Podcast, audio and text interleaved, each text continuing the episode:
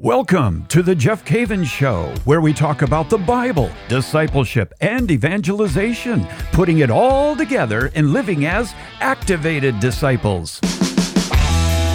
This is episode 357 Be Specific, a key for spiritual growth, part two Virtues and Family. Welcome back to this two part series. I think it's two part series. Let's hope, huh? We're talking uh, today about being specific when it comes to spiritual growth, knowing that we want to become more like Jesus, but it seems so big. Where do we start? How do we go about actually becoming like Jesus? And one day people say, you know, you remind me of Jesus. That's the goal right there. And uh, the big goal is that when we, when it's all said and done, we would hear those words from the Lord, well done, good and faithful servant. Well done. That's that's really that's really what we are looking forward to. Well done, good and faithful son, good and faithful daughter. That is that's it right there. In the first episode last session, we started talking about the need to be specific if we do want to enjoy spiritual growth. I gave you a quote.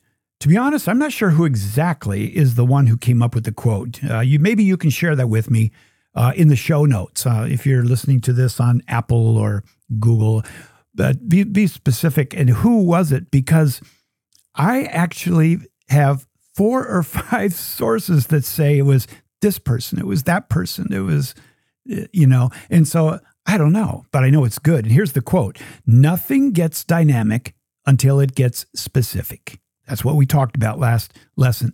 Nothing, last session, nothing gets dynamic until it gets specific. You know, I, I was thinking about this between uh, shows that in high school I was a trackster, I was a runner, I was a, a sprinter. I ran 100, 220, and 440. And I was also a long jumper on the field events. And it, when it came to all of the track and field events, you know, there's the shot put, there's the high jump, there's the pole vault, there's the the mile, the two mile, there's the 880. Back then, now it's 800 meters. And so if I if I said, you know, I want to become the greatest runner, you know, in Minnesota back then, I couldn't be the greatest runner in Minnesota if I didn't become more specific. If I went up to the coach and said, I want to be the greatest runner in Minnesota, he'd say, In what events? Well, uh, any of them. No, that's not how you become the best runner in, in Minnesota. So, and I'm not and wasn't. But if I want to be the best runner, I'm going to have to start to look at the events and say, you know what? I think I need to work on the 100 and the and the 400 or 440. That's what I need to work on. So it becomes dynamic at that point. My practices are dynamic. The track meets are dynamic. My my intake of food and calories and water is dynamic. The shoes that I buy all flows into this dynamic movement because I was specific about the 100 yard dash. Forget the 440. That was hard anyway. But the 100 is what I'm going to do. And in the spiritual life, you can't just say, well, I'm going to be everything and, and I'm going to be so good at everything in the spiritual life. Well, number one, the, the, the reason for that is that being good eh, isn't the goal. Being good isn't the goal. Being like Jesus is the goal. Becoming Christ like is the goal. That, that's it right there. And so, in order to do that, we have to start to become more specific. I'll give you another idea. When I was 26, I came up with this idea of the Great Adventure Bible Study with the Bible Timeline Chart. And my goal was I wanted to understand how the whole Bible was put together. I wanted to read it in chronological order, and I wanted to know where the books belong. Now, that's just one discipline within Christianity. And so, what I did is I went after that like a tiger. And I I thought that's I need to be specific. I want to know how to read the Bible in chronological order. That was how specific I was. That fueled a dynamic movement in my life where I was moving, I was doing it, I was putting it together, I was sharing it with other people. I was excited. I, I dreamt about it. I, I meditated upon it. Why? because I was specific. And I ended up going home and I put together that Bible timeline chart and started to refine it and pray about it and read and wow. So that's that's another example there that you know you might be able to come up with examples in your own life as well. Now in the last session I used Philippians 4:8 and I'll just I'll just riff off of that. We'll leave the starting blocks if you will on that. Paul gives some very specific things to think about. Your mind is so amazing. You can think about all kinds of stuff. You're created in the image and likeness of God. That means you can think about tomorrow, today, and yesterday, all in a minute. I don't think raccoons do that. We can think about yesterday, tomorrow, and today basically all at once. And while that is good, that can be a problem as well. Because what are you going to focus on? Are you going to focus on yesterday? Are you going to be specific about yesterday or tomorrow or, or today? This is the day the Lord has made. I will rejoice in it and be glad. Today is the day the Lord has made. So Paul says this. He says, Finally, brethren, whatever is true, whatever is honorable, whatever is just, whatever is pure, whatever is lovely, whatever is gracious, if there is any excellence, if there is anything worthy of praise, Think about these things. So he gives you a list there. He says, you, you can think about a lot of stuff, but here's what you need to think about. You need to think about what's true. Now, if your television habits are just marinating in things that are not true, or the next one, whatever is honorable, it's dishonorable, well, then you have to make the tough decision. I'm not going to do that. I'm not going to live my life that way because that is so broad and it's not specific as to who I want to become in Christ. Whatever is just, whatever is pure. Wow, if we live this way, whatever is lovely, whatever is gracious, if there is any excellence, if there is anything worthy of praise, think about these things. So, with that scripture alone, you should be able to, to drill down specifically to the things you're not going to give yourself to and the things you are going to give yourself to. I mean, look, we only have one life. We only have one life. We can do better than binge watching Pee Wee Herman. We can do better by disciplining ourselves for spiritual growth. Now, let's take a look at some of these areas. And I'm going to just give you some uh, ideas that I have, some things that I'm working on, and some things I'm not working on, but I know that people are working on them. We're just going to dip into some of these. So, what, what we'll do is I'm going to take a break. And when we come back, the first one I'm going to tackle is listening more carefully to your spouse and children. That's specific. We'll talk a little bit about that. You're listening to The Jeff Cavins Show. Hi, my name is Father Mike Schmitz. I wanted to let you know about an exciting announcement that could revolutionize the way you listen to the Bible in a year and the Catechism in a year. Ascension has released a new Bible and Catechism app called the Ascension app. No, here's what you get. In this app, you get the entire text of the Great Adventure Bible. Just incredible. You also get the entire text of the Catechism of the Catholic Church as along with the Catechism in Your podcast and the Bible in Your podcast and transcripts for each episode. If you're like, I'm tired of listening to that guy, I just want to read it, there's complete transcripts from each and every episode. One thing that makes this app incredibly unique is that it includes special features that, make connections between the Bible and the Catechism so crystal clear through color coded references and all these links. The hyperlinks are amazing. I tried it out. I'm like, oh my gosh, it kind of has changed the way I read through the Catechism, kind of changed the way I read through the Bible. These features will help you navigate the Bible and Catechism even more seamlessly so you can get more out of your experience. Also, the app provides almost 1,000 answers to Bible questions The people who listen to the Bible in year, they wrote in with their questions.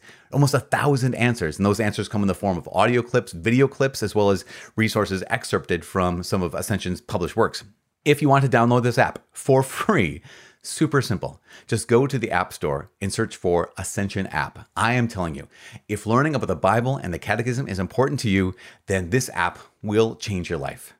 Thanks for coming back.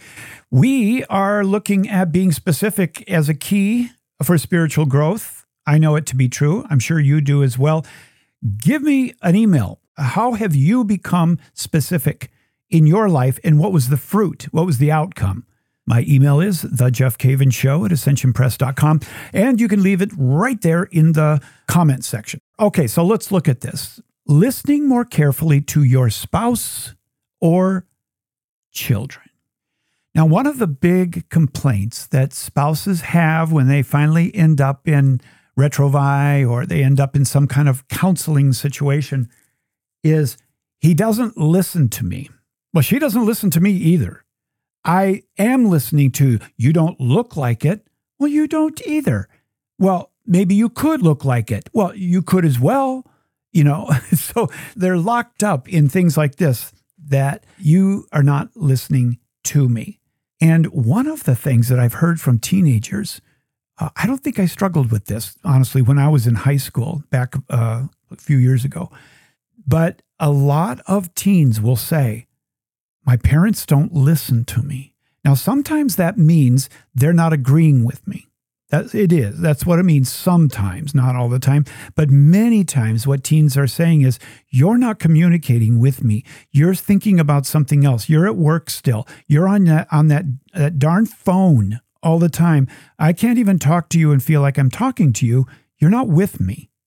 So, it, when it comes to a spouse and children, both will use this line that you're not listening to me. So, if you want to grow in your spiritual life, and uh, and you and you want your wife, your children to know, listen, honey, I'm taking you seriously. I don't have anything else going on in front of me here. No phone in my hands. I want to hear you. There's nothing so frustrating as someone else having a phone in their hand and you're talking to them and they're actually texting while you're talking to them.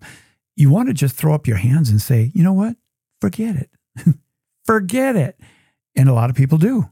And so, some of the things that you could focus on and be specific to grow in the relationship with your spouse is that when they are talking to you about something that they think is important, you might not, but they think it's important.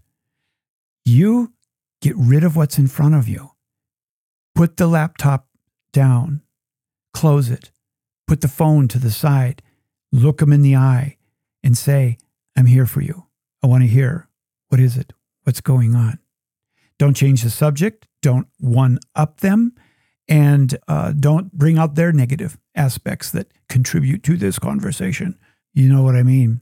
And so when it comes to listening more carefully to your spouse or your children, what are some specifics? Well, one specific is that I get rid of everything that's getting in the way of our communication right now as we sit down to talk. That's specific. Another specific thing is to be able to repeat what they're saying to you, that, that you're hearing them, that they said X, Y, Z. I hear that. And to be humble is specific when it comes to uh, listening more carefully to your spouse or your or your children. So there's a lot of things that you could put in here. You could be specific you could be specific and and say that last time we were talking about some of these things do you feel that I was listening to you then? Did, was there anything that you felt I missed that I need to go back to? I really want to I want to turn a leaf here. I want to hear you. So that is very very important. Uh, number 4 is now this one is a kind of a bigger one, but you can go down into specifics if you would like. And that is this number four. Well, by the way, last week, you know, number one was Bible reading and study. Number two was prayer. Then now we have listening more, more carefully. And number four is developing virtue. The area of developing virtue is so incredibly important because it is the virtues that really are carving us like a big pile of marble. and it's like God working on us, and we are developing in faith and hope and charity and, and so forth. And in what I do is I try to focus on one for a period of time. I want to be specific. I don't this week, I don't want to wake up and say, you know, tomorrow, I'm going to grow in faith, hope, charity, justice, goodness, honesty, wisdom, prudence, fortitude, temperance, and modesty. No, because you know what'll happen? Nothing. Nothing. I can't focus. I'm not specific enough. It doesn't, it's not ringing in my heart enough. I almost sounded like an Irishman there. Hmm, wonder where that came from. Well, I'm Irish and Scottish. Okay, so the virtues here, the moral virtues. The moral virtues are so important. Now, the theological virtues that you received at baptism are faith, hope, and charity. If you say, I don't have any faith, it's not true. If you're baptized, you do have a deposit of faith. Say, I don't have any hope. Yes, you do. Might be small, but you have it. Charity. Don't have charity. Mm, yeah, you do. You do. You have faith, hope, and charity. So if you can focus in on faith and what faith is and how you walk in faith, the Hebrew word emunah, faithfulness, long continuance, steadfastness, covenant faithfulness. You begin to focus on that and listen, if you did that for a week, you'd be you would be so surprised at how your faith grows. If you say, "Well, I'm struggling with hope in my life," you would be so surprised at how that hope can grow if you will be specific and focus on hope Maybe go online and uh, find all the scriptures about hope, organize them and put them together so that you can begin to go through scriptures that are dealing with hope, characters that are dealing with hope, and, and they're living a life of hope in the Bible. So if you do that for a week and you, you're very specific on hope, you're going to have hope. Hebrew word is tikva, tikva, and it, it means really looking at tomorrow through the lens of God rather than my limited lens. I don't want to just look at my future with my limited lens. I want to see my future through the eyes of God. And there's charity. So then after that you have you have justice, you have goodness, you have honesty. That's a boy, that's a real good one right there. You know, just to be specific and focus and to say, I am going to focus on honesty.